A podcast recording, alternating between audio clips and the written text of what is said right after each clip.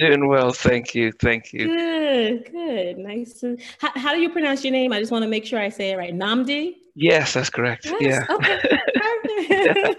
okay. I, I, wanted to try it first and then ask, but yes, great. I got it right. How mm. are you? Yeah, I'm doing good. It's about 10 o'clock in, at night here in the UK. Oh, so it's time to head to bed. Oh my gosh, after you finish with me. yeah, yeah, no, but you know, it, it's been really, it's exciting because, you know, one of the things about the show since Pastor Mike started, a lot of, a lot of fans have been like really trying to go back to the 90s and and and really understand the groups that really blessed us with such classic tracks and stuff and we've been doing interviews mm-hmm. from from um, Blackstreet to Guy to Az Yet and everything and people are like hearing the stories and but more so how you got into music you know because yes, we yes. saw you in the group but we never knew your backstory where did you start yeah. singing and stuff well, so yeah, be so great to find out. Yeah, where yes, you from as well, because we have an international audience. Yes. Okay. So let's we can take it all the way back. All the way um, back. Yeah. Yeah. So all the way back. So the start of singing, I would have to say, would probably be in my living room. I, I was born in Manhattan, in New York, New York, um, okay, wow. in Harlem, in Harlem. Okay. Um, then I lived as a young girl in the Bronx uh, for maybe till early elementary and then back to Manhattan. So it's since it's confusing and it was Charisse and I and she was from the Bronx and I was from Manhattan. I had like a Bronx Manhattan story. I always just said I'm from Manhattan, she's from the Bronx because most of my years growing up was spent in Harlem, in East Harlem, New okay. York. Um, but I would probably say when I felt like when I loved music was from when I was smaller, from Soul Train, just watching it with my dad, and um, every Saturday just just waiting for Soul Train to come on, um, grabbing that um, hairbrush, standing. you know those. Oh, I'm, I'm, aging myself right now, but you know those old um, stereo record players that look like furniture. Yeah, yeah. Oh, yeah. He, he was he was six. Uh, he was six five, Wow. So I, as a little girl, I would stand on that with my microphone so that we could be a duo. Wow. And I would have not a microphone, a hairbrush was my microphone. So yeah, the yeah. hair and emulate the people that I that I watched on Soul Train. Wow. So at that, and my dad growing up, they never did anything professionally, but um, he's from Raleigh, North Carolina, the outskirts of Raleigh, North Carolina, and um, him and his brothers had like a little group. So I got the love for music you know, by way of my dad. Um, even though he was an electrician and he was in the service and all that stuff, he was a veteran, but he and he never pursued his career. Maybe it came through me. Yeah, yeah. but, but, then at those at those early days, I mean, I guess mm-hmm. probably when you get into high school stuff, who are you listening to? Wow, good question. So in high school, what am I listening to? It's weird because uh, my my music taste definitely comes from my home. So all of the Marvin Marvin Gaye is just like played everywhere. oh my gosh. So he's like the hero in our house. So I have to start from there because that's when you kind of people you don't realize it, but by default, you develop your music palette, you know, from yeah. what you hear.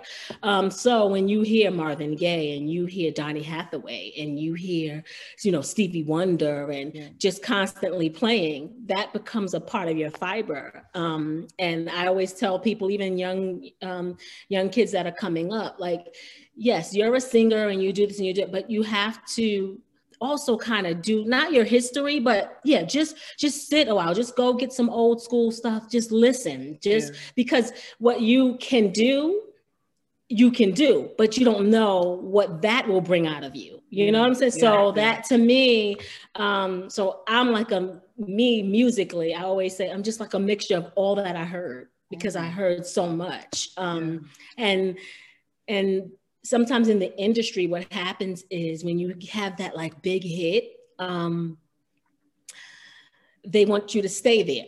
Yeah. When when inside of you, it's so many other layers to yeah. to who you are musically. But because that hit was that smooth song that you know that only did this that they want to hear it over and yeah. over again so that you know that could be a downfall because it doesn't allow you to express yourself in yeah. you know in all ways that that you have that you have inside of you so yeah a little yeah. bit of gospel um you know all of those things i was in gospel choir in high school um you know we i we we went and sang for um, the elderly and the sick um, you know during christmas time. And you know so all facets of music. And even in high school i learned classical. So you know you know all in different languages you know? So you have a lot in you that that that's in your music palette. Yeah.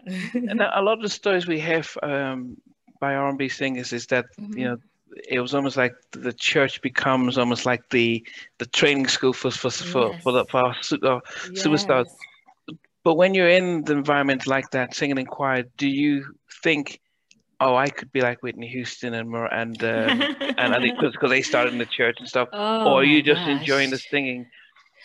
Well, it's hard to like not enjoy the singing. And let me tell you what it is. I remember the first time in choir. Well, I went to LaGuardia High School of Performing Arts. That's where Charisse and I met when, before Changing Faces. That was the quote unquote fame school in New York. Oh, um, so well, that's that where like was, ba- was, it based on that? Based off of that school, right? Wow. So that's the school. So we have a lot of um, alumni um, from like Tichina Arnold, um, Jennifer Aniston. Uh, I mean, I can go Mickey, Nicki Minaj. I can go wow. on and on. It's so many of us that went there. It was just it just housed so many um, wonderful people. Um, but I would say when you're in a gospel choir there, it's so much more intimidating um, to even think you're Whitney Houston or think you're because it's so many great voices. You know, it's so many powerhouses. I mean, so you're just inspired by you know the person next to you when you hear them sing it just makes you want to sing more and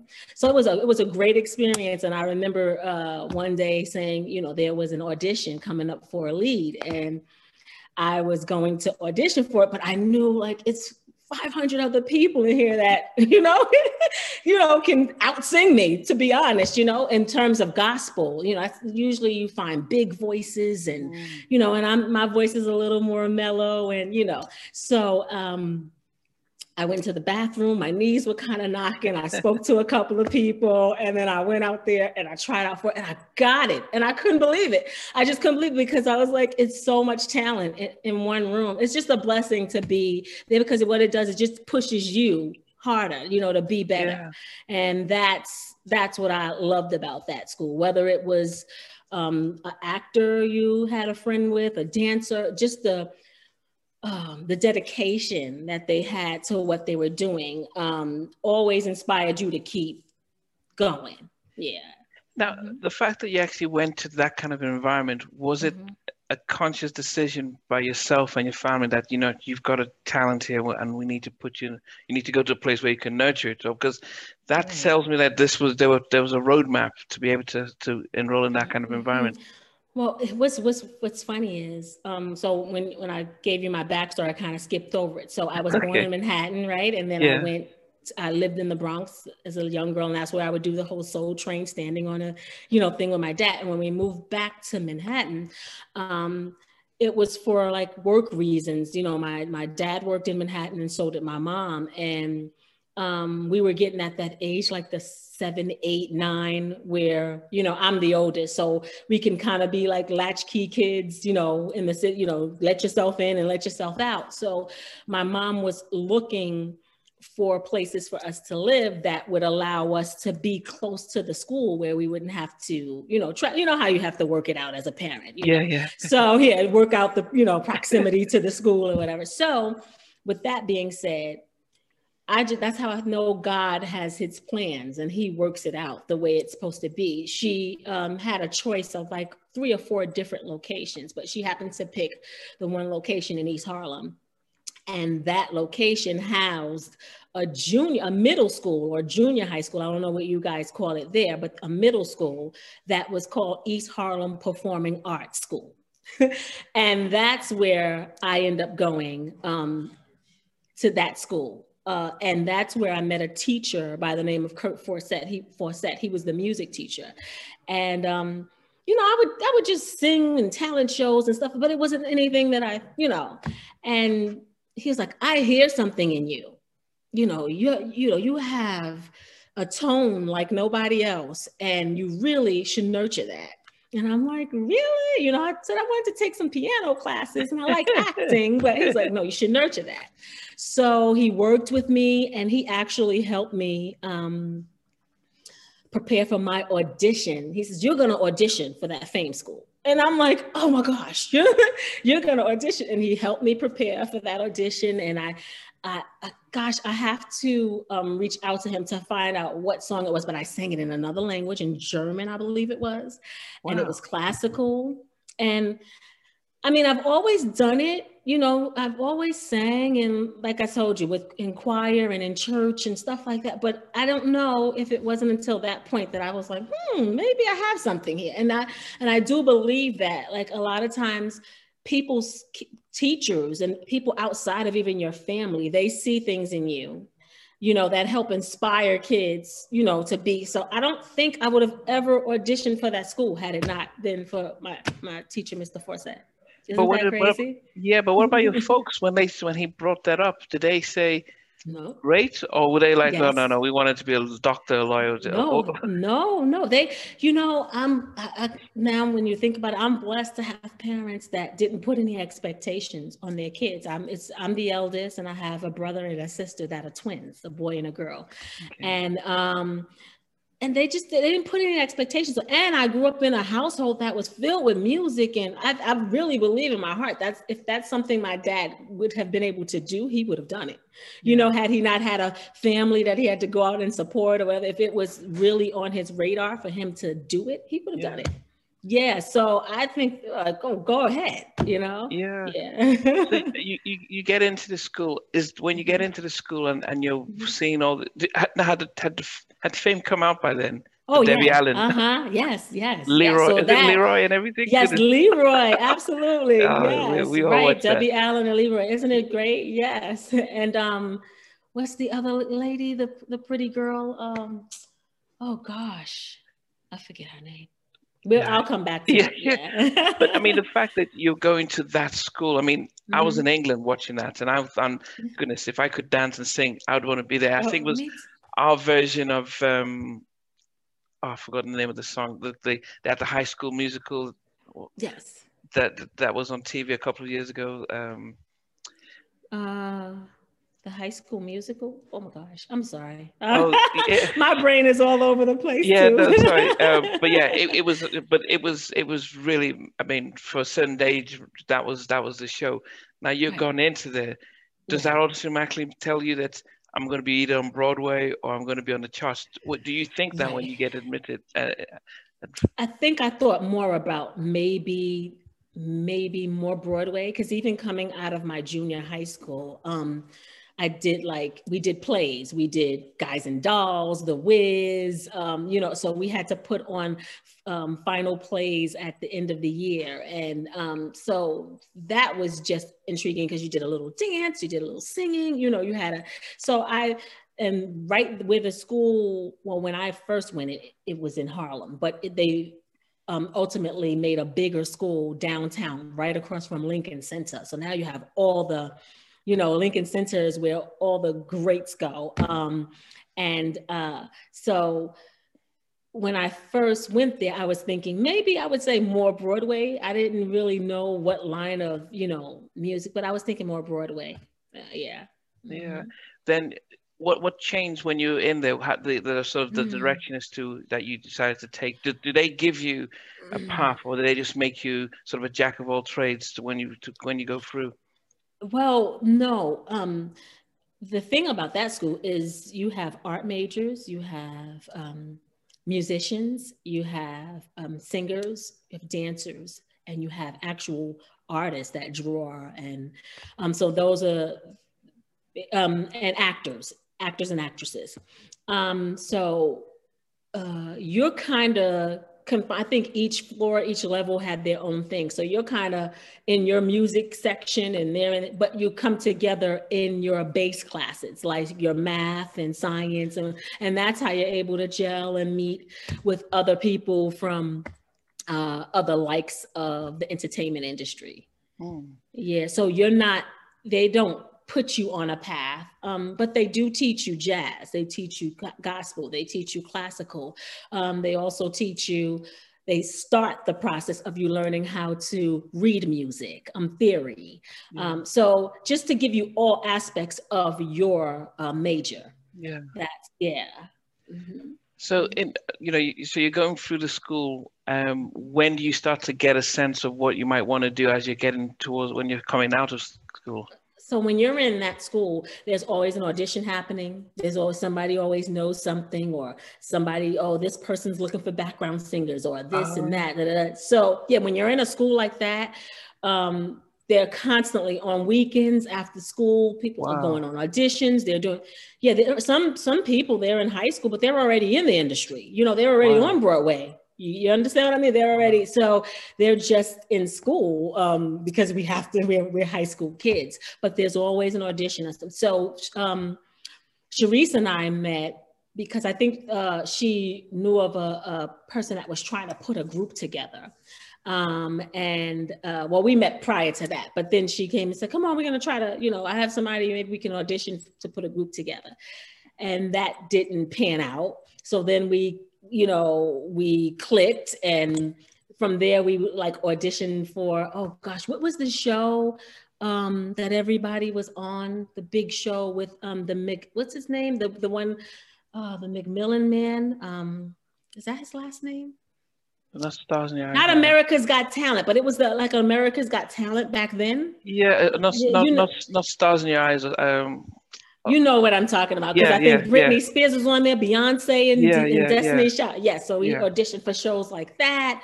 Um, and then uh, I think she had a Charisse had a friend that knew that Sybil was auditioning. Sybil. Oh, they, oh, wow. Sybil was auditioning for background singers. So then we went together since we were already, we started from an initial group that we were trying to put together of three people. And then um, that didn't work out and it was just us two. And then we went to audition and that's really when it clicked for me. I don't know about, I can't speak for anybody else, but for me, um, having the opportunity to tour with Sybil uh, and go to places like Philippine, the Philippines and see stadiums filled up with people. And then even though you do it on a smaller scale, um, like in school or whatever, and it's amongst your peers, it's not really, um, you know, like the outside world. But yeah, to get yeah. on such a major stage like that and to see um, the feedback, like what you give and what you get from the crowd, like how instant that is. Uh, yeah. I think that's for me when I caught the bug you know, like I think I have to do this for a lifetime. Because even in school, I mean, remember, I was already doing it in junior high school. So it wasn't like something where, oh, I need to do this as a profession. I could have actually, you know, done it. I don't I wouldn't say on the weekends, but I could do it as well as hustle and do other things. Yeah. But I think it was that moment when you know, we were granted the opportunity, and I always say thank you to Sybil because, you know, we were granted the opportunity to tour with her and get see that instant, you know, gratification for what, what you give and what you get um, was when we were like, we should try to do this. And then that's when we um, sought out to be a duo and we're gonna you know make a demo and the rest from there okay yeah so before we get to that now in my head i'm thinking you're in high school mm-hmm. mm-hmm. and you've got sybil who big star going around the world yes would you get a passport? Did you get your parents to sign off on it? Did you start get a, a, a manager to sign off who's how much mm-hmm. we're getting paid? I mean, so, a, that seems so, like a... so. Sybil was toward our senior year. We were, I think, we may have been in going in first year of college. So they didn't have to sign off. So we were good. okay. And they were excited for us. I mean, she's from the South Bronx. I'm from East Harlem. This was like, wow, you know, like my dad is like, I'm living vicariously through you. You go and you know and i was in i was still in college so i was just maneuvering shake the whole even while um doing the demos and everything for and Charisse was too at, in the beginning but i was still in college even while doing demos for um for us to get a deal and everything we were both in in school so it was a lot but it was just so much fun and, and yeah. so I, I can understand the stage part where mm-hmm. you're singing and everyone's clapping and stuff but then the actual the mechanics of being on tour did who teaches you about making sure that you're not being cheated making sure you're you, you know it's, it's not a it's not a free workshop you're actually getting paid and hotel bills and stuff how did you learn all that at so, that young age so um you really just go with the flow. I'm being, being honest with you.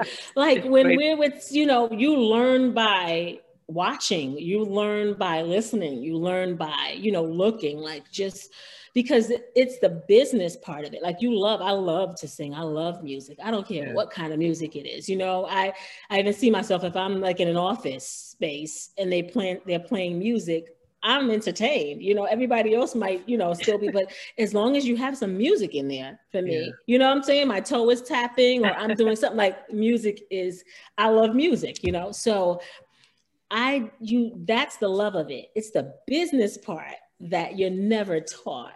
Um, yeah. and that's the sticky part. And that's the part that um if you don't love it enough, yeah, will you know, it will just poof, it'll yeah. be away because the business part is the ugly side of it, unfortunately. You know, everything that glitters is not always gold and that's what that's what we've been learning. So I'm a fan of music and, and stuff, mm-hmm. and we've been learning that through us listening to to to to, to Donell's on last week and, and stuff. Oh, yeah. Yeah, we've been learning about that. Where goodness, we we see you guys in videos, and and we see your albums going platinum without realizing until Left Eye told us that. Mm-hmm. We're not making anything most yeah. of the time and stuff. That's so, funny you had. Donell because um, uh, my husband and I, who's a producer, his um, Journey of a Gemini album, he produced and I wrote and sang. I'm on there too. Special Girl. I'm doing backgrounds on his album. Yeah, yeah no, yeah, that, that, that was great. Uh-huh. And and uh-huh. We spoke about how a lot of people loved that album, but unfortunately, the industry had changed where he yes, didn't get. The, he was. The, and he was ahead of his time on that album. Like that album yeah. was incredible. Yeah, yeah. yeah. I mean, lots of fans would, would, you know, I, I, I haven't mentioned that you're coming on because I would have been inundated with questions. So, so I wanted to, ah. and, and I realized it's still, yeah. But, yeah. but go, going back, so how long did you guys tour with, you know, with, with Sybil? Sybil? Oh gosh, I want to say a couple years. A couple probably, years. yeah, probably two. Wow. Probably two. But it wasn't um all at one time it was in and out you know because tours can be short so she'll okay. have a batch of shows here and batch of shows okay. here so okay. i want to say maybe like two years but while with sybil um she had a manager at that time and then he wanted to take on managing us as a duo so he was like our first manager that was trying to you know, get us a deal because I guess we that's what we wanted to do after that. And then we went from manager to manager, manager, and then we ended up with um, Shanice Carter, who's a friend who actually attended the same school that we attended. Um, and um, Shanice Carter and Mark Pitts. You know, Mark, he's a uh, president yeah, was, of RCA now, and he was yeah, with Biggie. With, and, yeah, Big yes, Pop, yeah, yes. Yeah. And they managed us uh, when we uh, got our deal. At, but Shanice Carter was instrumental, was the main instrumental person to get us the deal with Kenny Smoove of Spoil Rotten, and then Mark Pitts came on, and then from there they were uh, they were co-managers for us. Okay, so y- y- while you guys were on tour, did you then start talking about we can do it ourselves uh, as a group, mm-hmm. just the two of us, or what it's, was?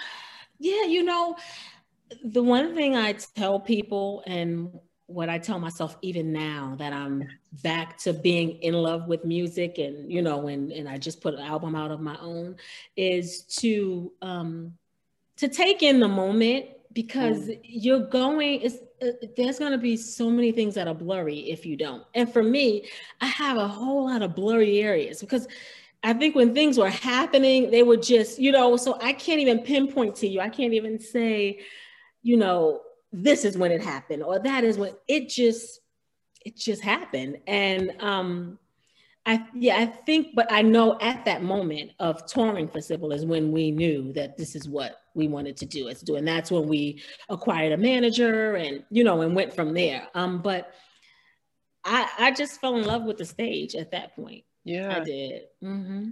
So 94 is when your first album came out, but then mm-hmm. what year did you guys decide, okay, you know, we want to be a group? Um, and especially, I, I, wanted to be interested to see who, which groups were out there that you were looking at and thinking, wow, these we, we want to be like this or we these... yeah it's well for duos well that was so our story um was a little different because we didn't really have a lot of duos to emulate because it, that is there's hardly any out there. It was Peaches and Herb, but you know you had guys and girls, but you didn't have um, two girls. And at that time, you had um, like En Vogue, and you had all the three girls groups. Even if you go back to Diana Ross and the Supremes, yeah, yeah, yeah. you know, it was more than two women. Yeah. Jade, and you had um, SWV, and I mean, even though you know we were all kind of at the same time, the only two girls that but they were doing R and B prior to us was probably like Salt-N-Pepa. You know, it wasn't anything, you know, but they were hip hop and they're the queens of hip hop. And it's like yeah. they're out and it's a totally different genre. Mm-hmm. So we were given a lot of um flack and a lot of doors were closed because it was like two girls, you know. And now when you think about it, it, it felt really sexist because it was like it's not enough to look at Oh, and, that's the and it's like, yeah, yeah. so it was like you need three or more, and and any groups that are really successful, you know, they have you know three or more members, and blah blah blah. And that's what we faced. We faced that um, a lot until finally we met. Um, uh, we were introduced to Kenny Smoove by way of um, Shanice Carter, and um, um, and he was getting a label with uh, Craig Kallman for Big Beat Records. And we had, you know, we'd done our demo um, and they didn't care that it was too, they loved, they loved the music and they loved us and the rest is history. So you got to knock on a couple doors. Now, um, as a, as a fan back in those days, mm-hmm. it, it was mm-hmm. strange seeing two, because uh, I know there was Terry, um, there was Terry Monica, um, Oh yeah, mm-hmm. we uh, we had um Moke and Steph. I Moke. think they were on our label too. Yeah. Moke so there, there, there were a few duos, but mm-hmm. it didn't. Yeah, they were right where it says that you. I think we were we were we were sort of we got used to the bands being three or four. And yes. it, uh, you know, before it used to be five. You know, when New Edition came out, so that. Oh that, yes, yes. By the yes. time the nineties came, that that was too much. We needed to be three or four. So I could see where the we were used to that, and and I guess, but did you guys just felt? Did, were you ever pressured to say maybe we need to get a third member just to make it easy for us, or did you say no, we're going to stick to just the two of us regardless? Yeah, well, remember when we when we initially met, we tr- we were it was three girls trying to get um um trying to do a demo. So after we already tried the three thing, we were like, we're good. Um, we're you know it'll work out. Like we're good, and we gelled so well back then. So it was like we're good, and we just kept at it. I mean, doors would close, and people would say what they say, and that's what I tell um people too. Don't stop. If that if you believe in that, you keep going, because that's for you. And and the energy between us showed and that's you know that's why it worked yeah yeah mm-hmm. yeah but that's a, a, great lesson because i guess a lot of us um will will start off doing something and, and we're passionate about it but we think it's not growing as quickly as that person over there who's following a particular formula and you jump in that lane and all of a sudden it's not what you're doing and you you don't you can't be as good as them and you're, you're not true for yourself and it, it it falls apart and it's good that you're saying that yeah, because I would have thought what you'd you be. Yeah, what you just said. When you're not true to yourself or what it is that you want to do, um, it will show. Hmm. It will show, you know, and it won't work. Um, so you have. It may take you longer. So yeah. what? You know what I mean? At the end of the day, it's greater, it's sweeter. Um, but you know, just stick to what you know in your heart you want to do because I think it is real evident. You know, and people can see phony and they could see, you know, something that you're not enjoying. time timeline wise, so from you're finishing with Cheryl uh, Sybil on the on tour, how long before you get the your, your you get your break? Mm. I I would say we got a, it took us about four years. So it was like the end of college around, like right after college or so.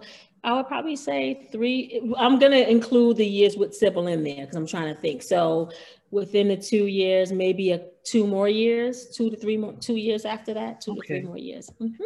In the midst of that, are you getting a job? Or you just doing a, yeah. You know, okay. Yep, I worked at the dermatologist office. Um, I worked for Dr. Novick. He was like a big dermatologist. I was a secretary. I also got Teresa job there on the side. Wow. Um, yeah, we we did our little part-time work. We did and uh, that uh, that allowed us that afforded us the opportunity to go and do studio time and demos and you know and get on the train at night and you know and we worked with um, Dinky Bingham from the Jamaica Boys. He actually helped us tremendously as well with you know he was the first person that let us know there's a lot of beautiful women out there whatever but you guys need to write and you know and be and hone in on your stuff. And we sat there with him in the basement and we we we learn to write music as long as you know you what do you want to talk about? You know and that's when you open up your book and you start because that's not something that you really did in in high school, you know, I'm saying you didn't do you didn't do that for Sybil. You just mm. sang. That's all we knew. We just knew to sing.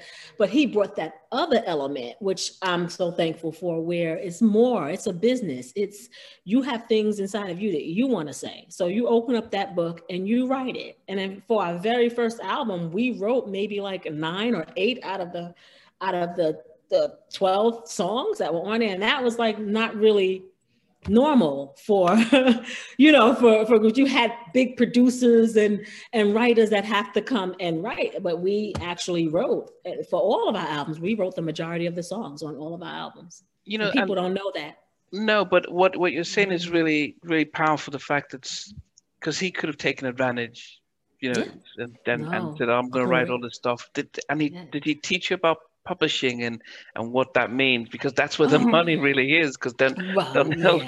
was telling yes, me about yeah where the money is and that's basically what he was telling us there's beautiful women everywhere there's a whole bunch of singers everywhere but publishing is where it's at and that's how you guys are going to be in control of what you do you know so that's that was such an instrumental lesson for us to learn and that that I have now and the more you write the more you learn the better yeah. you get um and nobody can take that away so yeah. I'm just thankful I'm just grateful to God because you're right could have taken advantage you could have you know I'll write everything I'll do this no we were there as a group and we all worked together and you know, he produced, wrote, uh, you know, we did harmonies. He helped us with harmonies. Wow. You know, we, we've always done that in school, but just to get someone else's perspective, he, he's great, you know? Yeah. So that was just amazing. So I have to thank God that we don't have those kind of stories where people were just vultures you know? because yeah, there are a lot of people out there that have really they have yeah, horrible stories you should listen watch my interview with tabitha Duncan, uh, from Kut Klose. I mean yeah so we've oh, yeah so and and, I, and i'm glad as i said i've it was hard to be interviewing a lot of art a lot of to hear these stuff so i'm glad you brought a different side for us to see. Um yeah dinky bingham because i did hear i know he was um he used to be with, was he not the drum tech guy and and he yes oh and, he's yeah. amazing amazing yeah, just yeah. like a talent just like uh, unseen you know so and you know just under the radar so yes he's he's amazing so the work that you get the things you wrote and what he helped mm-hmm. you produce is what you mm-hmm. took to get your your deal yes absolutely is what we took to get the deal um that's basically it. yep he was he he was part of our demo team. And then, mm-hmm. well, so so he's taught you about the publishing. You you mm-hmm. get that sorted out. Do you get the insight about okay, what points are, how much, and all that stuff? Did... Now, no, we didn't get that far. But then we had a lesson, uh, but that was like a short lesson with our attorneys at that point because it was like, okay, here's the circle. here's the circle. And you, you know, and you you break the circle up, and this part is publishing, and this part, yeah. So it was more like with your attorneys before you signed. Um, and you know, your first deal like most most artists will tell you that you've probably already interviewed is your worst deal you know yeah.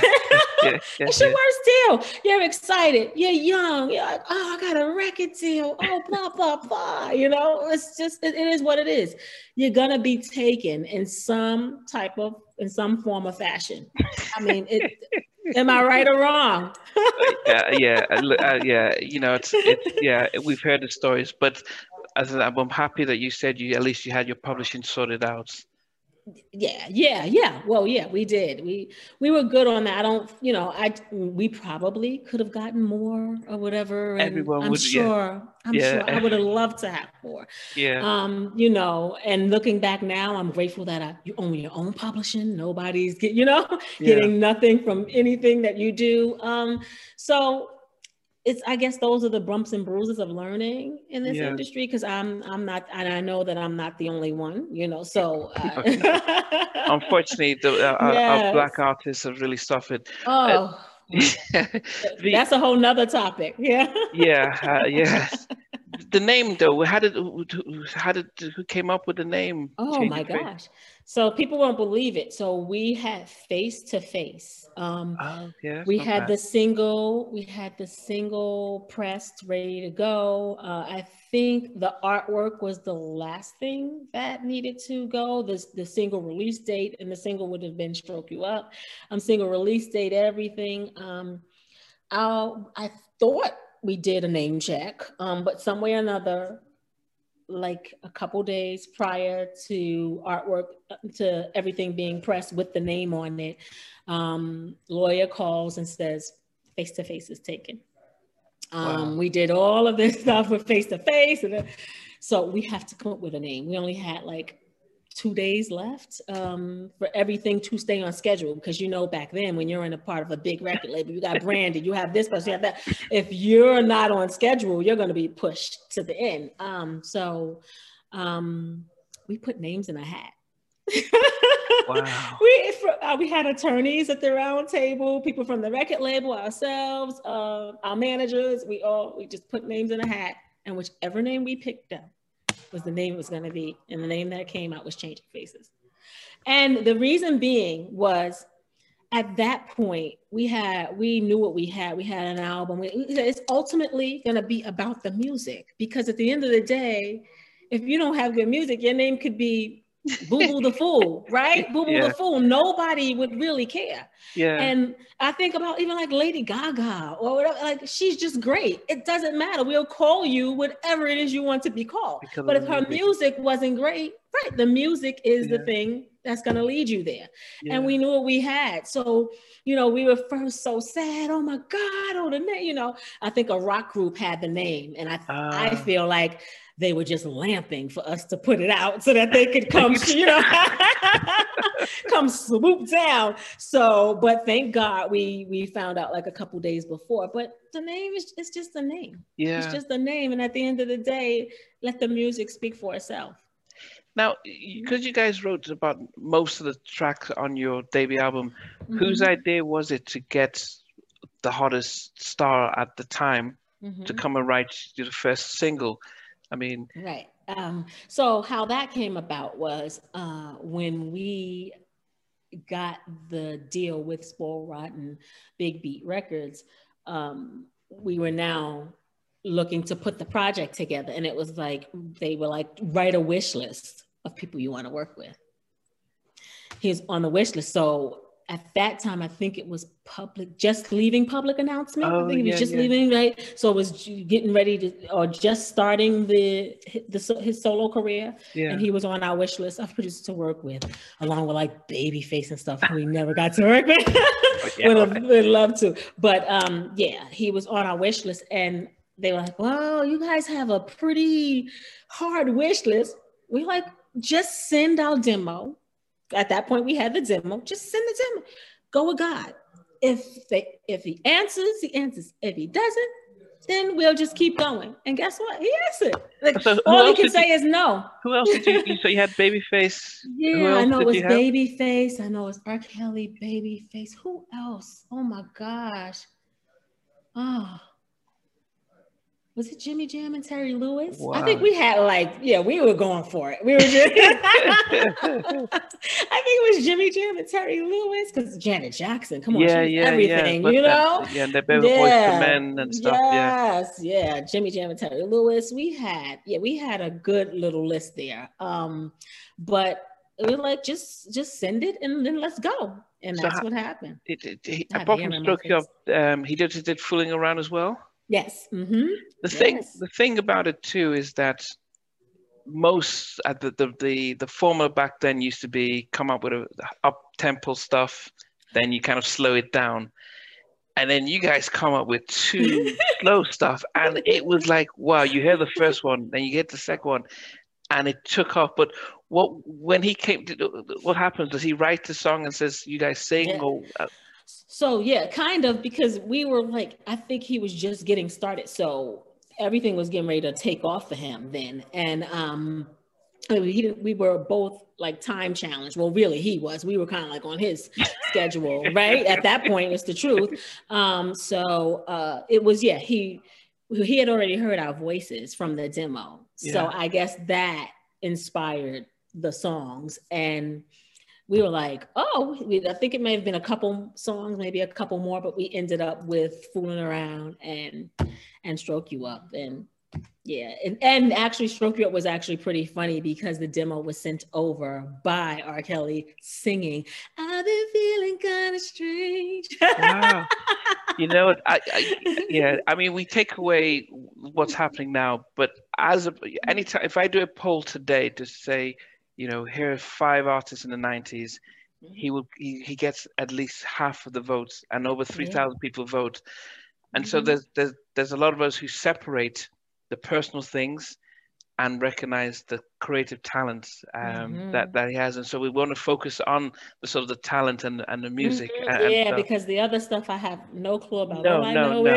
yeah, it is. It's mm-hmm. the, it, yeah, it's the focusing on, mm-hmm. on the on the music and and I think for mm-hmm. us, you know, it, it, it felt like he could just you know he had it looked like he had a gift like a like a, a, a baby face or or Kenny Greene who could just write oh. for anybody and you know but you know to make a song like stroke you up and he's mm-hmm. singing in the background it, it, it, it, in the 90s it was very competitive it was great people coming out from jade and swv and and and, En Vogue and you know men Everybody. female but yes. to break through that did, did you you know did you hear his track and think oh this is going to be a hit or what was your thoughts yeah so it was well when i heard it yeah we knew it was going to be a hit because also it was like um it was hard to do well here's the thing i'm with you on here you come with this slow stuff and I, I, I think I want to. When was "Stroke You Up"? Was it "Get Out" or "Stroke You"? Because it was,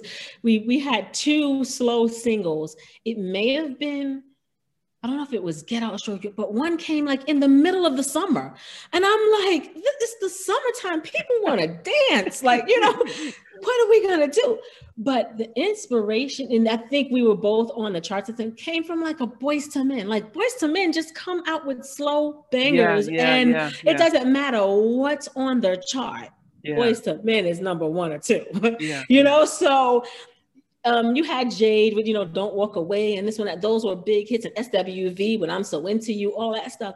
That's cool, and it, it was rhythmic, but that I think that's the thing that that set us aside from everything else because it was what it did was that was our sound. Yeah. You know, yeah, now when yeah. you hit it, that's your sound. And it's like, well, you know, that's that's the difference. And that's what made me want to you know, go with that. Like, yes, I, I, I feel good about it because it's yeah. like it's, it's not like anything else that's out there. No, yeah. no. As I said, it, it, it it's you know to come out in the '90s to actually have a lane, it was very impressive, and and as I said, the song was amazing. Now, do you then look at what's what what's the song about, or do you just because uh, you know I wonder if you're because this is your first thing, your family going to be listening to it and stuff. Oh That's what you thought about. Thought about my family. I thought about my grandmother, my church going grandmother every Sunday. Oh, like, yes, you did. And I was like, listen, this is just, you know, it's just play, play. This is music. You know? and and with Stroke You Up, um, you know the beginning part I want to tell you, I think it took us hours to do that. We laughed so hard. The talking part, we laughed so hard.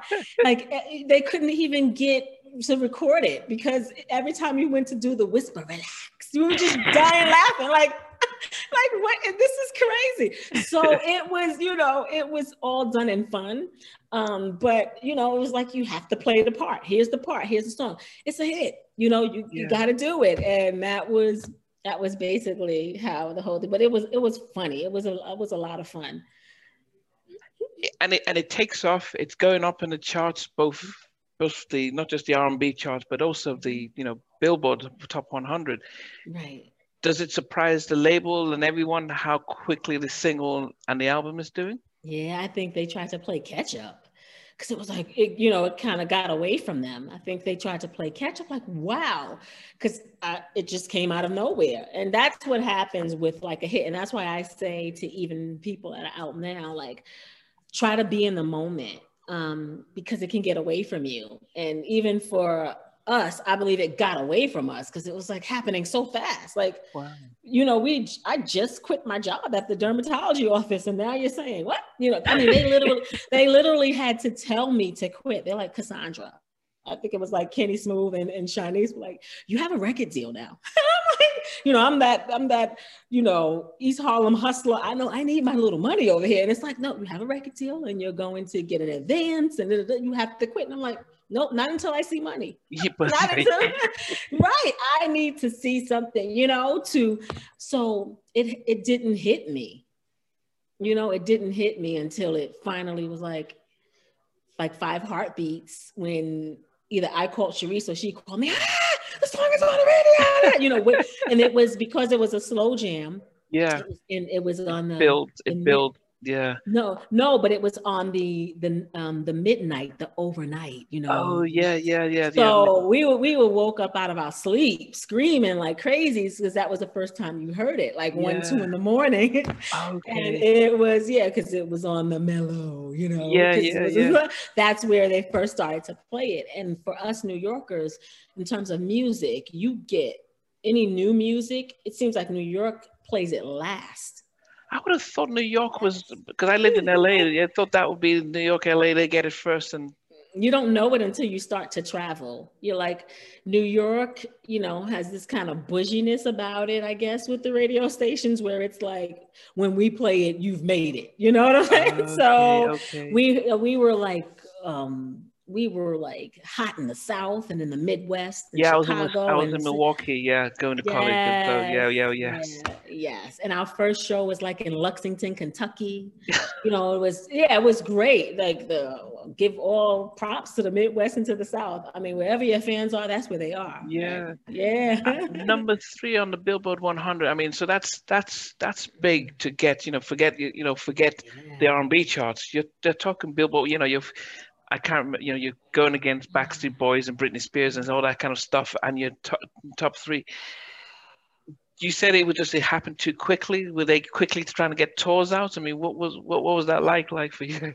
Uh, yeah, that's I, like like that's what I'm saying. It's like all a blur because it was it just happened so fast, and then you're like, we're number three. Are you kidding me? You can't even register it. You know, it, you just can't even digest that because you don't you know, you just have to pinch yourself like, really? You know, so it would it it I I don't know. I mean, God just, you know, made a way out of no way, but I can't I couldn't even register it to be honest with you. I really couldn't. I was grateful and excited and happy, but it was just hard to um to grasp it. Does that yeah. make does that make yeah. sense? Yeah, it was hard. It was like, really? did, did you then start to talk? Because that's the that's what got you. In. Oh yeah, yeah, yeah. Well, and when it was a when it was there, we were still promo touring because we had a lot of oh. promo tour. Like back in the nineties, the majority. I don't know why they waste money on those promo stuff. Yes. Just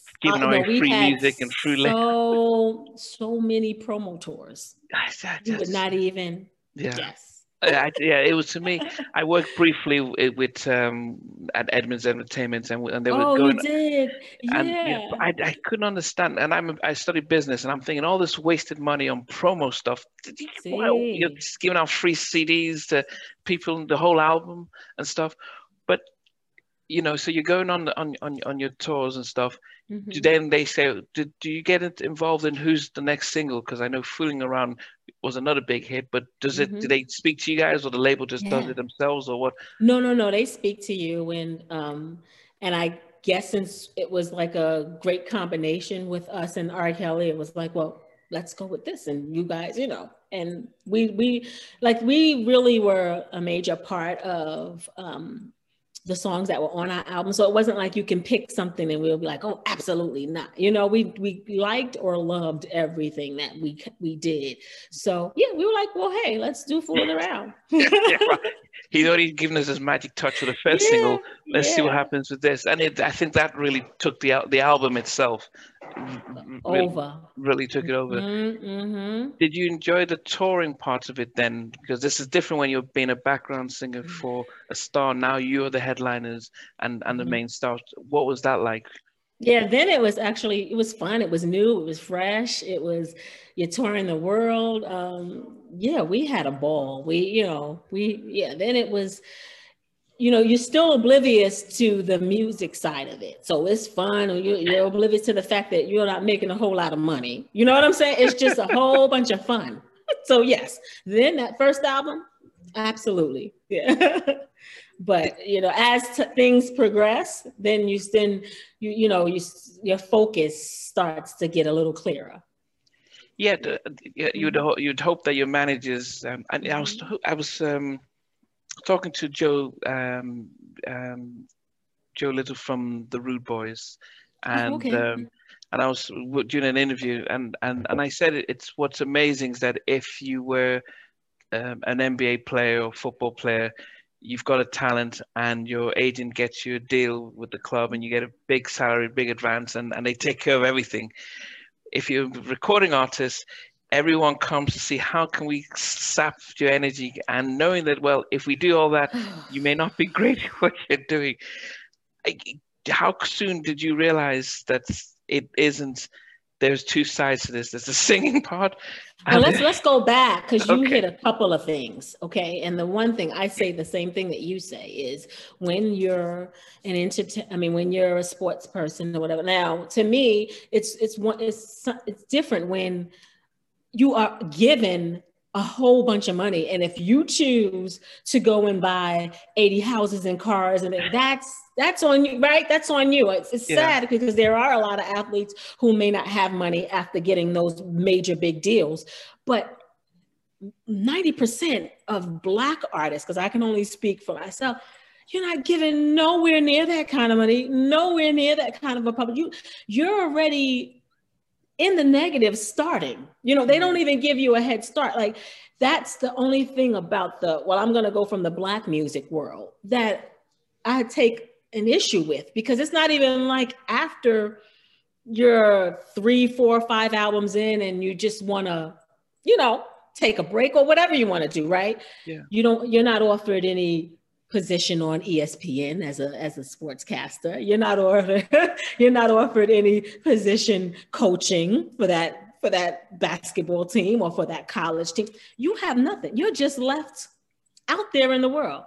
Right? That's so not only do they suck the blood out of you like you mentioned, yeah. um, which takes away the energy from what you're really, you know, you have to go out there and perform every night. Um, where NBA players, they get the cool baths, they get the massages, whatever yeah. it is for them to perform at their best. Yeah. yeah. They have it, correct? Yeah. But as an artist, you don't have that protection. You know what I'm saying? There's nobody really there to protect you. You have to protect yourself. Um, because even monetarily, the only way you're really gonna make money is to keep doing shows and to keep writing and you know and and to keep publishing this and to keep your record label interested. Now that's a whole nother thing because if that last album wasn't number one like the album before, yeah, their interest is going down, down, wow. down. You see what I'm saying? So, and what's going down with the interest is the budget, right? That maybe you got a big budget for the last album, but well, we got to go by what you did last time. Yeah. what about that? You know, we got to go about how many records you sold the last time. Hmm. This is what artists face, you know, and that's why I go back to what I said before. You have to love it because the business part of it wow will leave you really so so you don't have that where you're you're given 50 million dollars for a five year deal you know that's if if if artists had something like that you know you can make an investment you could do yeah. that you know you can live so that yeah. if you five albums down the road if you're not number one you know you're you're okay though yeah that's that's not what what what um, black artists are afforded. I mean, not any that I know of. You know yeah. what I mean? no, and, and, and, and as I said, as fans, all we saw was the videos and the songs, mm-hmm. and we mm-hmm. did not realize that there was behind the story stuff, behind the back, mm-hmm. behind the scenes stuff. But you, you, you're fortunate your first album went platinum. Yes. Um, and then you come out with your second album, All Day, All Night. Mm-hmm. And off the back, you get you have Get Out, that was another big big hit. As I said, I can't remember if it came out in the summer stuff, but yes, that was the summer. That was the okay. start of summer. Get Out was the start of summer, and I was like, "What in the holy hell? We going to be going again with this slow song in the start of summer?" And that one was bigger than Stroke You Up. Get Out. But then mm-hmm. for, for you guys, then did you go back to writing majority of All Day All mm-hmm. Night? Mm-hmm. Yeah, we wrote again Forgive me for not remembering how many songs on there, but we wrote the majority. If it's 13, we wrote nine. If it's 15, we wrote 10. Wow. Yeah. Mm-hmm. Mm-hmm. And and you didn't get any pushback from the label because normally what you sometimes get is like, oh, well, we want to get more control over this, so we're going to get mm-hmm. our own people and stuff. But they were like, you know, let's not break a winning formula. Well, yeah, we didn't get pushback, and I I believe personally because we were where we are now in the industry, we were signed to an independent label that was signed to a major. Okay. So I think that actually helped us because you have somebody, you have Sport Rotten that is on your team. You know what I'm saying? That's okay. They're there to fight for you, kind yeah. of with, with, that big yeah. You know, and to and they're there to also make sure all the deadlines are met. You know, yeah. you said we were coming out at this time and blah blah blah. So it's more than just you. So that whole independent element um, yeah. actually helped out, especially like the first album. You know, like they could have just shelved us and yeah, said, "Okay, we'll put you out next." Time. But I think you know when you have that middle like person brokering everything, yeah. it kind of helps push things along. Yeah. So when I Donell says he he he was an untouchables artist signed yep. to the face. Yep, the and, same and, thing. And and so now, but now that you've said that, it makes sense because they are the ones who said, if, if we don't get you guys out, we don't get paid. So we need you guys. So you have out. more than one person that has a motive, right? You have yeah. more just changing faces that has a motive because and and speaking of untouchable Kenny Smoove was a part of untouchable with eddie f or whatever yeah, so he had uh, his he had his own label that's who we were signed to isn't okay, that weird it's just a yeah, small world yeah yeah okay yeah yeah yes. yeah yeah yes. no actually mm-hmm. Donell even when i interviewed um buddy weeks from intro uh-huh intro uh-huh. They, yeah they talk so much about how eddie was very honest, you know, got them signed to ASCAP and all that stuff so yes, that they yes, they could get their own stuff, own got them stuff, into yeah. all all that stuff. Um, mm-hmm. So this is mm-hmm. very rare to hear, you know, somebody really taking care of the artists for the yeah, long that's, term. That's that that whole team, the Untouchable team. Everybody was pretty um, on point, you know, and honest. Yeah. Mm-hmm. When the second album comes out and it does does does well and everything, what is life? How does that change you? Wow. Um, the second album was a little sticky for me.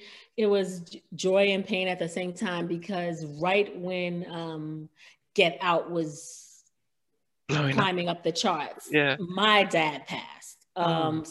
suddenly. So it well, it was in a two month period. So it was a little, you know, joy pain. Um, so again, that's when promo tour started. and you were back on that promo, which like I'm with you now. Okay, we're second album in. You're already two, you know, you had fooling around, stroke you up, this, that. I mean, you had stroke you up, fooling around. So we're back to a long, um, drawn out summer promo tour. And um, but with but you know, we couldn't even be mad because who like again, who does that? You're back out again with a slow song and it's yeah. like top of the charts. Um, we were just like, wow.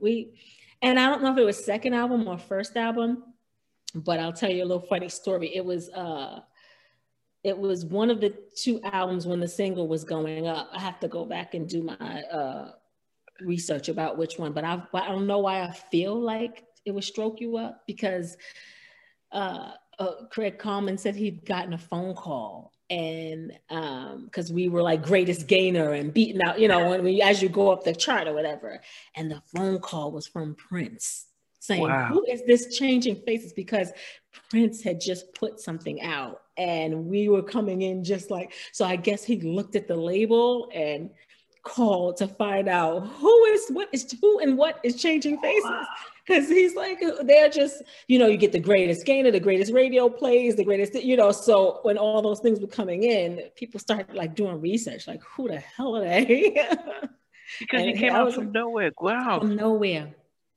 nowhere. Yeah. Did, did you ever meet did you get to meet the great man?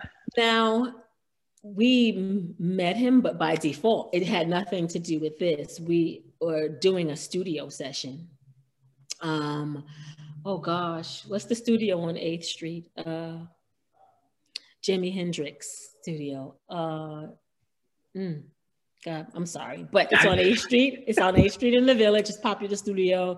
If any musicians or artists are here, they'll know exactly what I'm talking about. We're there and we're recording, and we're in our studio. And the engineer from the next studio comes and says, "We're having technical difficulties in our studio would you just mind we're at the final stages where i just he just needed to do you know uh, the end of his mix even if it's just for half an hour guess who was in that studio prince he came he he his studio broke down and they needed to use our studio so we met him briefly but i think i was probably so starstruck that i was just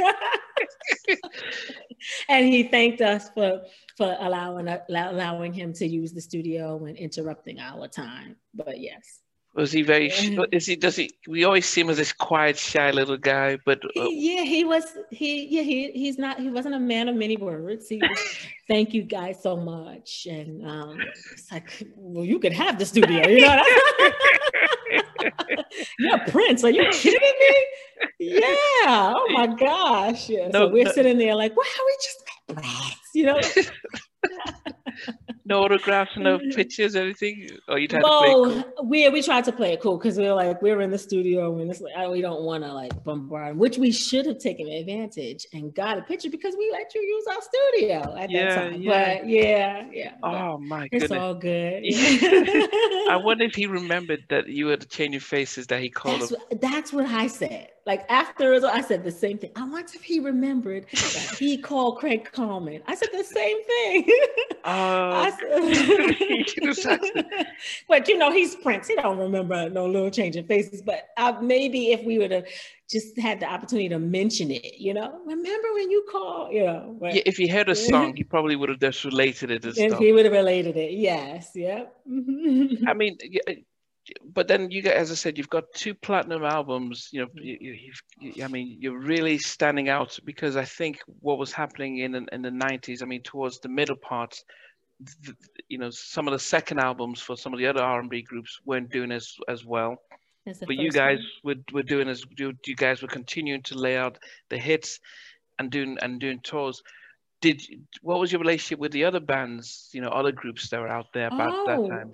I always tell people like the 90s was so much fun. Like when you got on tour with with guy and um, you know and teddy riley and you know if when you get on a tour it was like fun for you because you just want to go back to the dressing room. You kind of want to be the first one to go on. So you can go back to the dressing room you know get take the sweat off your face and watch. It was like such a great experience because you had so many great people on that tour that you loved. You know, yeah. you honestly loved them. Like I would say, you, you know, even with the with the girl artists, like with all the girl groups, it was just like so many but none the same. Yeah, none the yeah, same. Yeah, none the same. And you could go to a, a, show that that had SWV on the lineup, En Vogue on the lineup, uh, Xscape on the lineup. Yeah, yeah. Um, I, I, I, can keep going, you know, changing faces. yeah, um, yeah. let's do that. Let's do Zhané. Even if you had changing faces in Zhané, you could close your eyes and you would know each and every group that was on that show. You would know the difference. Yeah. So yeah. that's what I loved because I was you were able. Every vibe was different. You yeah. know what I'm saying? Every it was no one like the other, yeah. and that's what made that time fun. Even for guy groups, maybe there may have been a couple. You know that you know because because men their voices because sometimes the range is not as you know, but outside of that you you can close your eyes and kind of know who's on that stage singing and that's yeah. what i loved about the 90s because they yeah. you know everybody had their own thing and they were not trying to be who they weren't they were true to who they are. And I think that's why we felt the music so much. Yeah, no, mm-hmm. true. I mm-hmm. mean, even with the guy groups, I mean, Blackstreet was different mm-hmm. from Jodeci. Yes. Jodeci were different from Boyz II Men. Yes. You know, even when even though Dru Hill, you could say were like a Jodeci, but they still, still they, still, still, had a yes. different different vibe and stuff. Yes. And and I think the producers were really in their element, creating really good, memorable songs and things. Yes, yes. But you didn't have any fallout with any any of the oh, SWVs no. or Zhané no. or. it wasn't that kind of. It wasn't that kind of party. Never, never did we have a fallout with anyway. I, you know, I don't have that kind of news because we never had anything like that. no. But, so so you have 94 your first album, then mm-hmm. you go 97, so the good three years, and then 2000 mm-hmm. Um, it's when you come would Visit Me. Um, the other woman was that another R. Kelly track? No, that was Joe. Joe, the music. Oh. Yes, that was Joe. okay, because he yes, that was Joe. I love that song. That was yeah. Joe. Yes. Wow. So Joe how did how did that come about? Where because you know Joe, I mean Joe is mm-hmm. probably very quiet, but really one of our you know yes. really consistent. All time. I had yes. Yeah yes, yeah, that was Joe. That was, um, yeah, because we love Joe, you know, or like he's incredible in terms of his writing and producing. So we were like, we need Joe on the next album. That's how that happened. Wow. yeah. At, at that time, there wasn't because if you had the formula with, with R. Kelly in the 1st two mm-hmm. albums, there wasn't a sense of oh, we need to probably get another Kelly track, or was he just too big and busy? It's like oh, we have to forget and change it out. So no, but he was he was on the album. Um, but it wasn't uh no, yeah, we were just yeah, by that time you probably wanted to kind of switch it up a little. Um, you know, but it was still was still great. It was yeah, yeah. that was Joe. People don't know that. And that's what's yeah. No. as I said, I mean, Joe did a lot of stuff for Profile. Because I interviewed yep. LJ from mm-hmm. Profile, mm-hmm. and he was, mm-hmm. and but as I said, he his albums were consistently fire. On um, point. Uh, yeah, every mm-hmm. album he had. But mm-hmm. I didn't realize we'd. I would. I'm sure people would have looked and see Joe Thomas, but I don't think we would yes. have really thought. We would have thought R. Kelly actually did it. Yes. Uh, yes. Wow. That was Joe Thomas. Exactly. Yep. and you still continued writing the majority of the songs with yourself. Still then. Still then. Yep. Till the till the final album, yeah. So then uh, here we here we have you know 2000. You know you do your third album, you're mm-hmm. touring. Music industry changes quite dramatically. Oh my gosh! Um, yes. I mean, yes. you know, because hip hop is becoming a lot more prominent. Mm-hmm. So the radio is playing a lot more hip hop. More hip hop. Mm-hmm. Um, and they're taking, and the music industry is now the chart is instead of having a hip hop chart, it's hip hop R&B. Yeah, yeah. And then finally it's adult contemporary. So now R&B doesn't have its own chart anymore. It's hip hop R&B. So you see it gradually changing. You know, yeah. first you had hip hop, now it's intertwined with hip hop. So that's take, you know, making it smaller. Then it's okay, let's just take them all the way off and put them over here yeah. on adult contemporary. Um, which that stung because you know, now you're saying now you're not only um, moving R&B artists, you know, well, they we deserve our own chart. Let's let's just keep it that way. Yeah. But it, we never deserved a chart to be combined with hip hop. Hip hop deserves its own chart, don't Yeah. you think? Yeah. So my thing is, everybody deserves their own chart. But then to take the R&B chart and instead of um, just giving it back to R&B, you say adult contemporary. So now, what does that do? yeah, I mean, I always used to think of adult contemporary was, um, you know, Dionne Warwick and and uh, Patti LaBelle, like you know, really, you know, the, the legends. But that that stuff that you know you, you don't necessarily, you know, you don't go out and buy because you know, an 18 year old college kid won't just he's they don't think Right. they're an adult and stuff. So right. yeah, and you don't really look So- at that chart. Yeah, there you go. So now you put, now you're in a corner. Yeah. Now, as an R&B artist, you're put in a corner because your chart is adult contemporary, and you're nothing if you don't jump on a hip hop track with somebody and do a hook. yeah, yeah, um, See, that was that phase. yeah. That was that phase after 2003. It was as an R&B artist, you had to jump on something and do a hook. yeah, Because yeah, now hip hip hop is taking over.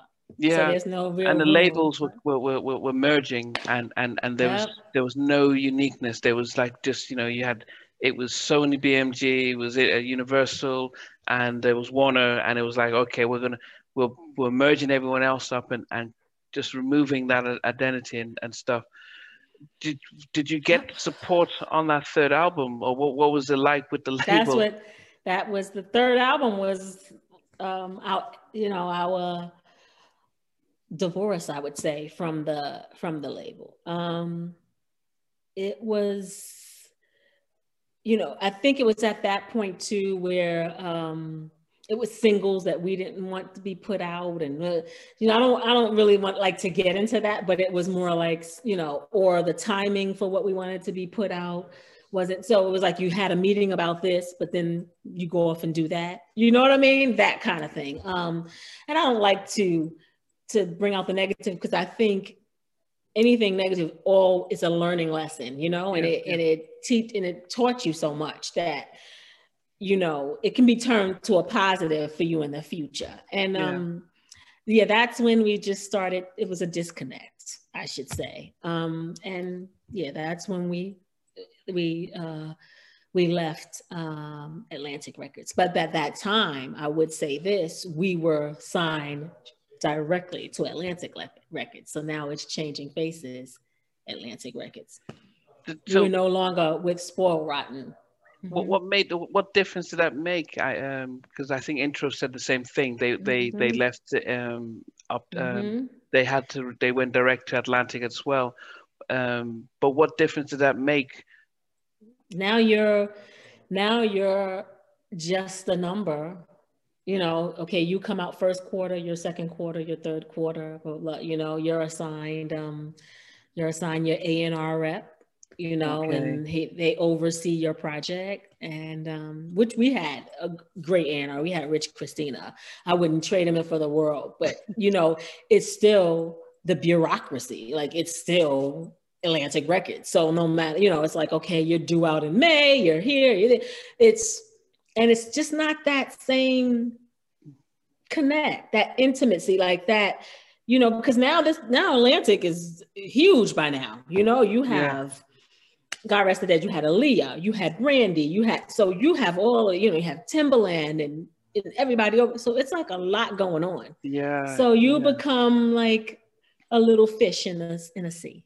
You and know? they and, and they're competing against themselves and they're not going to do that and i think is it are they not under warner brothers were they was that their parent company Yeah, they're Warner Brothers. so all of a yes. sudden Mhm. warner is still saying that we don't want to compete against and that's what happens when they ama- um, brought all the labels together, it just meant that they just they just didn't have the opportunity to fight for one another. When when everyone was separate, everyone was trying to fight for their own. But when they came under one roof, it it You that's it right there. When yep, you're all merged in together and it's no clarity and it's no and you feel like like you said, you feel like you're fighting amongst people we're all a label i never understood why labels if you have i think it was LaFace that did that that put everybody together because LaFace was banging they had everybody at that time they had yeah. like toni braxton tlc you know and usher, if yeah. you if you usher you can put them all on a tour together like everybody could help each other you know yeah. instead of fighting against each other or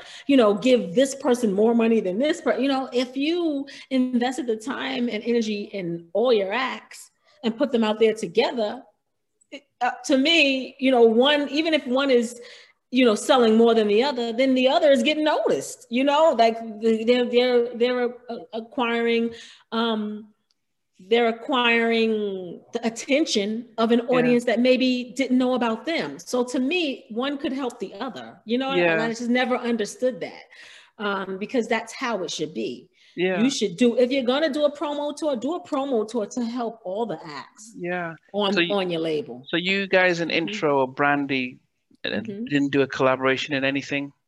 No. Yeah. See what uh, i'm saying? Yeah.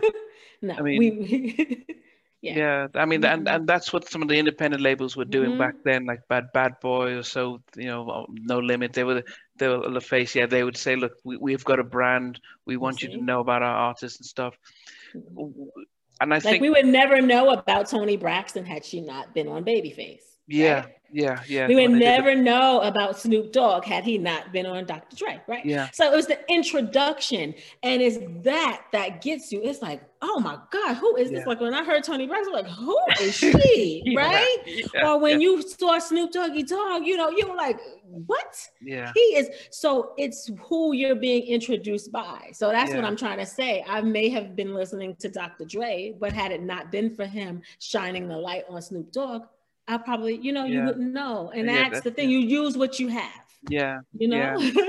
Yeah. it was less to work. But now, mm-hmm. but you guys came. I mean, it's no, it's not an easy thing to come up with three albums, eh, being an R&B group, um, mm-hmm. because the way the industry changed. So that was an accomplishment of of itself. Oh, thank you. Um, yeah, you know, I, mm-hmm. when I interviewed Kut Klose, they did the first album. They're working on the second, and they got dropped they got shelved. Mm-hmm. I mean, so mm-hmm. politics mm-hmm. and stuff. So to come out with three really in a really big tracks and, and get noticed after the third album and the politics and everything, you you sort of were you guys then touring and oh you know did you start thinking yeah. well we're going to go our independent route as changing faces or the industry has changed is there space for us yeah. what was what was it like for yeah, you? We, we felt it. We, we felt the industry kind of changing. Um, and I think that, uh, and we felt that the support wasn't there um, like it had been for the past two albums. Um, so it was not as vibrant of a time, I should say, as um, our past two albums because it was just like you said, the industry was changing, the support wasn't there. Um, and it take you know what it does? It just takes the wind out of you. And that's when the business takes control. And that's when the business is like, mm, this is not fun. You know, I don't do, you know, we might want to just take a break, you know, because you don't feel um, you're being appreciated. Yeah you know you feel you don't feel like you're being appreciated. And that's that at that point that's when it was like oh you know i think i may have mentioned maybe we need to take a break or and that's when we severed ties with atlantic records. Yeah. Mm-hmm. now the one thing is that when you guys are um, a part of a group do you guys live in where were you living where were you living? New york back still living in new york? Um new jersey and uh Charisse was upstate new york Mm-hmm. Okay, so mm-hmm. I always wonder about groups. You have to stay mm-hmm. near each other because because you have to go oh, talk. Could, could you go live in no. Los Angeles? Yeah, we live yes, Canada, yeah. and then you can meet. And yeah, you can. There are groups that live all over the place, and then you meet at the destination. I mean, the promoter has to get you there from wherever you are. Okay. So yeah, you can live wherever. But we still lived in um, you know, right neighboring um states. I was okay. New Jersey, she was New York. Yeah. It, yeah. So when you guys started, you you in, you in college, young and, and, and excited and stuff.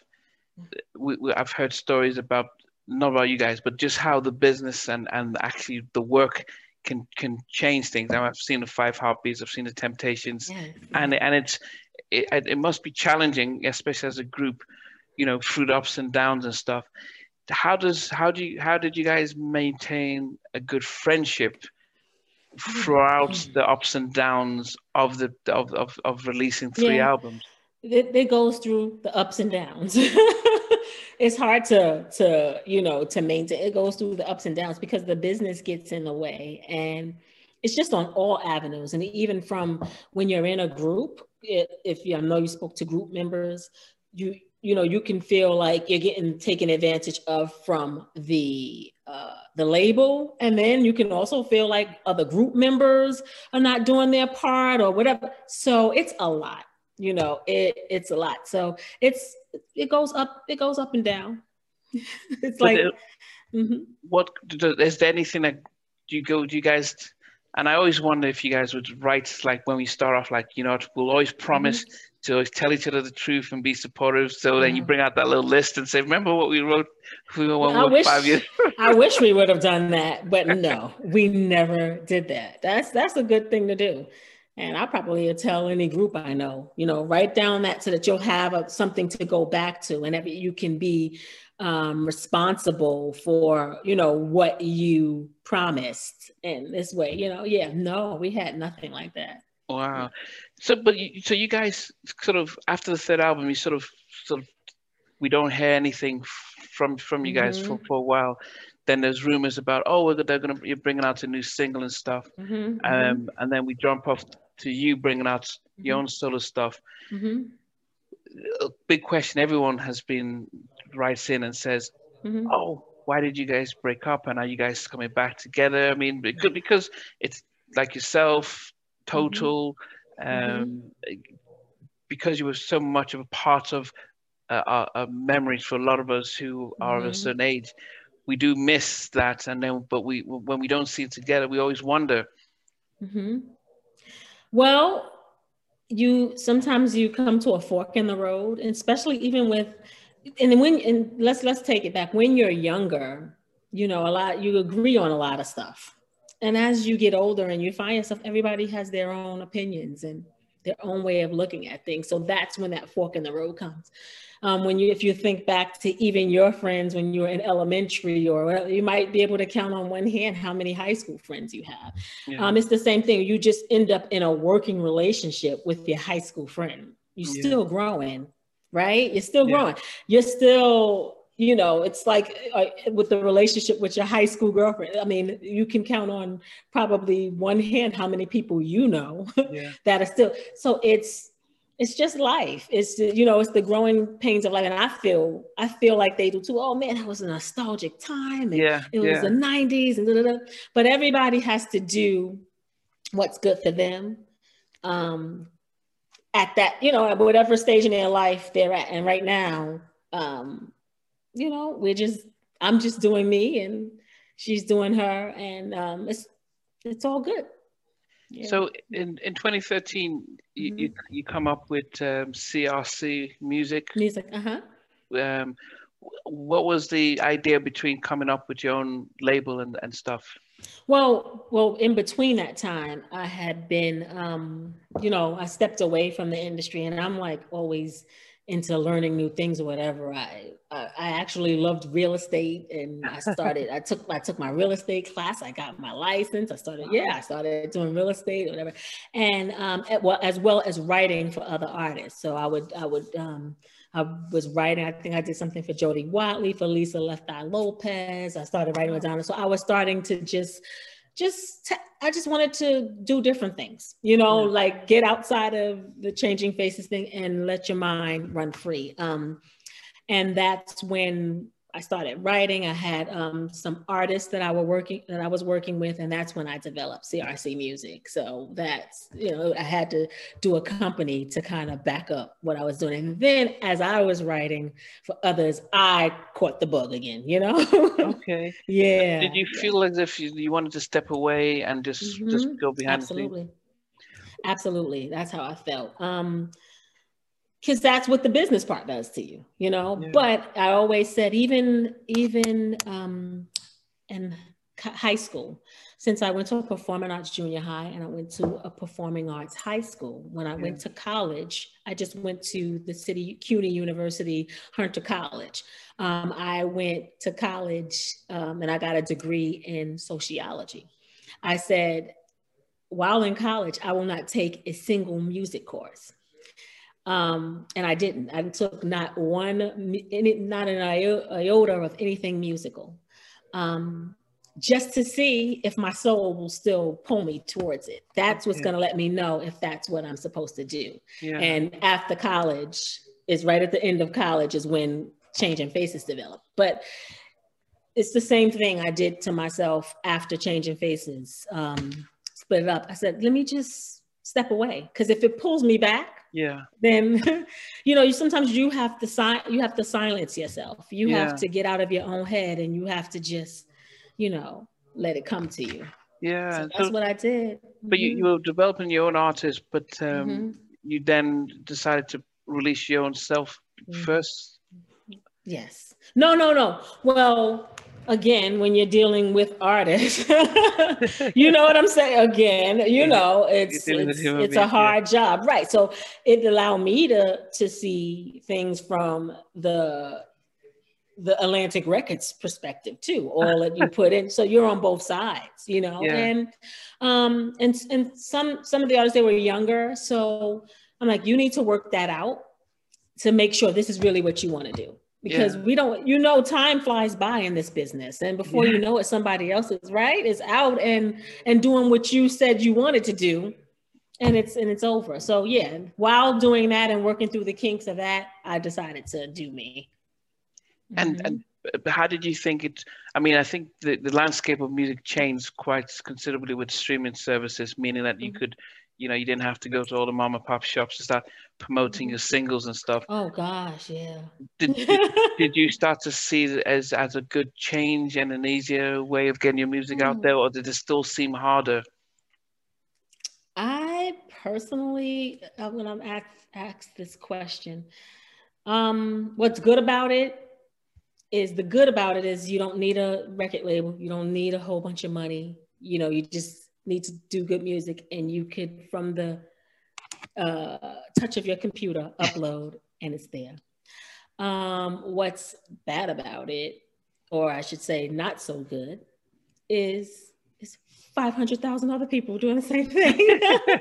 right? Yeah. So, with that being said, it's like trying to find a diamond in the rough. Um, yeah it's and, and now it's just not America. It's international. It's yeah. all over. It's uh so it's a different animal from where I come from. Um, the 90s were nothing like this. Yeah. It's um it's so it's I'm trying to, you know, go through this whole new wave. Um, but you know you gotta be in it to you know to be you have to be a part of it to learn it too because it's a whole it's, it's it's more of a a marketing world than it is a yeah, music world yeah, yeah right? yeah, so yeah. now you have to learn that aspect. How do you market yourself and you know what's going to set you aside? Because you do it's there's so much good stuff out there I wouldn't know. Like I would have to sit and sift through Spotify,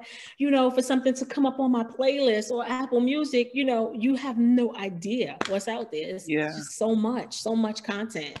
Yeah, you know, it, it is hard. But then, well, just well, 2019, mm-hmm. you, you, had your, you came out with, with a full album. Yes. Uh-huh. What was were you looking to say? Okay, I've come out with an album. I'm going to go on tour to promote it, or you yeah. know. Well, I put my single out first, name on it, um, which actually was top. I think it went to 15 or 10 on the uh, um, the R&B charts, the adult contemporary charts. So I was like, yes. Um, I put that out, and then after that, I just dropped the album. I says, just let it go, go with God. Um, and then uh, 2020 happened. That was April uh... 2019 um, I just wanted because I'm by myself and this is a whole new thing for me but i'm you know i just wanted to live with the music before i did visuals or anything like that to it. You know, I wanted to live with it. I wanted to get the feedback, which was awesome. I'm so thankful for, you know, all the fans and people um, who've reached out to me and and that's the only way you're gonna you just have to release. You just got to let it go. Um, and then 2020 hit and it was just like what the hell happened? Yeah, yeah. um i didn't feel any need to do music. Like so many people were suffering. Um so much was going on that you know uh i didn't even have have it in me to write anything you know? It was just like oh, was just a sad time. Yeah. Um and I felt like we were all in it together. So we are just riding the waves to to get to shore. And finally, I hope we're close to shore now. Yeah. Um, you know, with so many friends, family members lost, and you know, um, I'm thinking this year. Um, I'm hoping maybe in the next month or two because I have stuff that I've already done and worked on, ready to go. Um, but it has to be when I feel it. I'm real real big on that. Um, and I'll and I'll um, put out Long Way Home Part Two, and keep yeah keep going. So mm-hmm. is, is the idea then to um, you said you haven't done visuals like you haven't done a video, but okay, but and so I'll add on to Long Way Home. It's part one, and then I can start just doing visuals for all of the songs that I initially wanted to do visuals for, but you know God has different plans.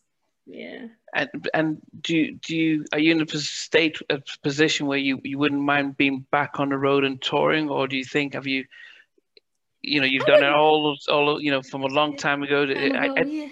I wouldn't. I don't think. I don't. You know, not to the not to that extent. You know, now you're more. Yeah, you're more in control of you know your tour schedule so absolutely that would be you know and you can do it in spurts you know it's not something that you need to be out there sweating and you know and, yeah. six months away from your family and friends. Yeah. So yeah no you yeah absolutely. I would love to. I would love to tour. I, I know that there's loads of these of, 90s revival tour. Would you mm-hmm.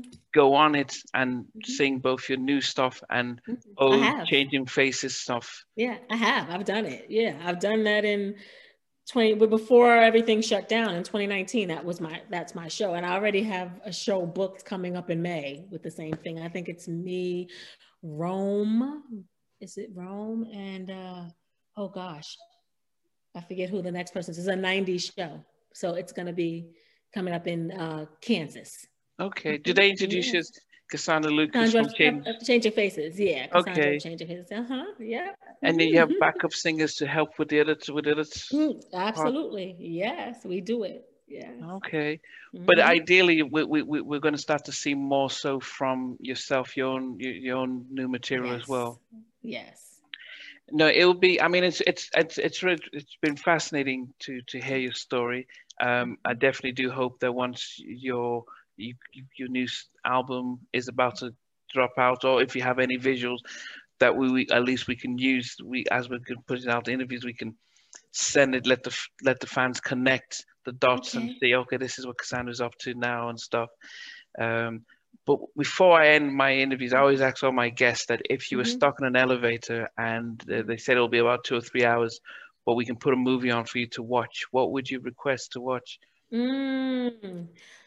Well, because I'm like, it could be, you know what is crazy? I would probably either put Coming to America or Mrs. Doubtfire. I'm the last person. Like I love Mrs. Doubtfire and I love Coming to America. So it would be one of the two. one of the two. Okay. Yes, because okay. I'm in an elevator. I have to laugh. Yeah. You know, I have to. I can't. but what about if they're about to put out the movie and they said, okay, we, we, we'll pull a song for you before the movie starts. What song do you request? Mm, good question. Wow. That's a hard one. Oh, shucks. What song? I have so many songs. It's hard to pick one. So, a song before the movie starts. You got me here. Let me see. Uh, Because I'm like, am I going to dance? you know what I mean? I, do I want to dance or do I want to sing? Do you ever have that your one song that like Okay. you know no matter happens this is my song. maybe is- one, maybe just maybe Michael Jackson. Maybe maybe want to be starting something. Okay. Okay. My my favorite all time song is Lady in Your Life. Made Lady in My Life. Oh, see, but that's singing. So I'm saying, do I want to dance or do I Oh. want to sing? See, with Lady in My Life, I have to sit on the elevator floor and just go to town. You know what I mean? See, when I asked Donell, he's he he Uh-huh. was the only- he said Lady in My Life as well.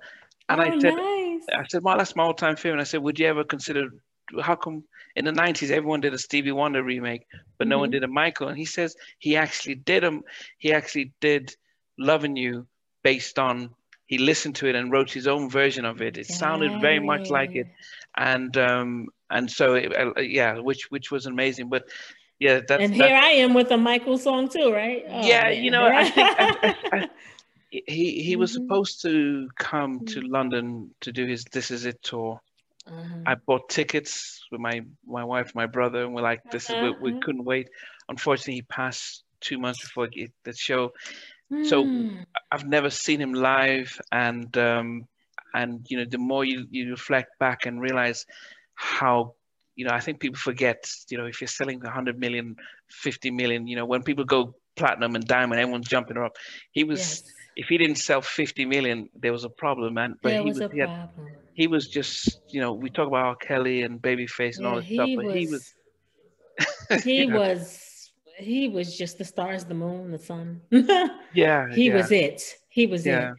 And I was blessed to get to see him twice, so perform. But I'm sad that he you didn't get to see him perform. And even in his latter years, it's still unreal, like what he could do, like to a stage. You know what I'm saying? Yeah. It's just wow. So yeah, well, we're blessed to have had him in our lifetime Yeah, and yeah, and no, and, ha- and still have the music to go back to so that's what we have to take and put it on and that that would be just something anything michael jackson in Yeah, the definitely. who, who are you listening to now? People may wow um i'm listening to Jazmine Sullivan love her um uh i just heard this new bruno mars and Oh yeah, with- with anderson Anderson yeah. Paak, yes, yeah, that's that's hot. I like I like Daniel Caesar. I love her. Um, I um Robin Thicke just came out with something new. I was listening yeah. to him. Um, I listen to so many people, and then my my gospel. I listen to everybody, but yes, um, right now. That's what I'm just thinking about yesterday, what I was listening to in the car. I probably gave you the rundown. Oh, Frank Ocean. Frank Ocean was on my playlist. Um, so it's Frank Ocean, who's the best. Yeah, that was yesterday. I may, I may be missing somebody, but yeah. Would you would you collaborate with any? Because I know you did you Oh. sang back with Donell, but you know, Mhm. but I think a lot of, I think what what is hard to get yourself out there now as an independent Mhm. is is you just getting your name, but a lot of collaborative sort of things tend to help. Like if you did a yes. Did a duet with um, Horace Brown or, or something, you know, Yes. something. It's just like, Right, oh, okay, wow, this is it. Yeah. Do, uh, do you ever consider? I mean, you know, looking. Yeah, yeah. But I think it was it would have to be something that happens organically. I don't, you know, you don't want to force it because again, people could tell that you just jumped on something just because. So absolutely, I'm all for collaborations, and uh, if something comes about, I have no issues with that. But it just has to be organic. Like we both have to feel that this is something that we want to do. Yeah. Okay. Well, I do have to thank you. You've, you've given us Mhm. a lot of time, and um, and I, yeah, Yeah, I was hopefully- gonna say. I said, how long? How long are your normal interviews? Were they this long? or- yeah, uh, yeah, because, because you know I, I, I, it, it's about your story. So as I said, we started from your beginning and and listened to your journey, and it wasn't if I just came up and says, okay, changing faces, because that's that's Yes. we've that was that's not you. That was a part of you, but you know we've heard your, your your- story, your journey. We heard about the industry because we're we're looking in and and where where you are now. So that's generally the whole thing. But as I said, on average, it is about 90 minutes oh, wow. Because well, I'm getting ready to, well, I'm getting ready to um, start a podcast myself. So, okay. but I, I, what, what I do want to do is like you, you just feel it out, you know, um, no set time so that people don't feel like, and if something's going great, yeah. you just keep, you just go with it. So that's a, I had a good time. yeah, well, and, and, and that's why I don't go live because a lot of everyone was going Instagram live, and and what yes. happens is people are commenting and you're not focused, and and mm-hmm. and, and I but I mm-hmm. wanted to get I'm a, when I'm not doing this, I'm a therapist uh, in children's oh, mental health. Oh, wow, so, in children's mental health. Yeah, here in the UK. Oh, that's amazing. Yeah, yeah, yeah. good for it, you. It's and so, but all this stuff is about listening to a story, and and so it's very intriguing to hear the story, and and to you know, and and not to miss out stuff because you might think, oh, that was insignificant, but wow, that's that's. that's well, that's thing. why that's why you're good because you're a therapist, so you're used to listening, so that's yeah. good, and you're yeah, and, and allowing people to speak their truth. That's great. But you've got an, you know, it's it's really been great to hear. I mean, you went to the fame, goodness. I wish I was a kid, Leroy, Debbie Allen, goodness, every, and you went to school.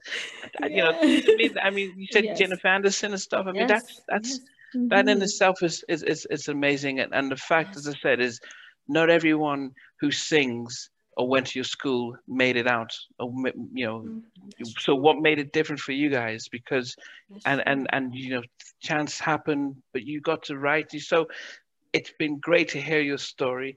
And i guess yes whenever you're doing anything it's just being curious about the other person um, right. and and and um, and and, and what my guests keep my audience tell me is that they enjoy the fact that I, I let the guests speak and I'm not trying to jump yes. in and stuff. Yes, you're great. You it, it was perfect, and that would that makes sense because it was because sometimes when you're interviewing, you can already see the interviewer thinking about that next question instead of tapping into what you're saying. So you got it. Thank you.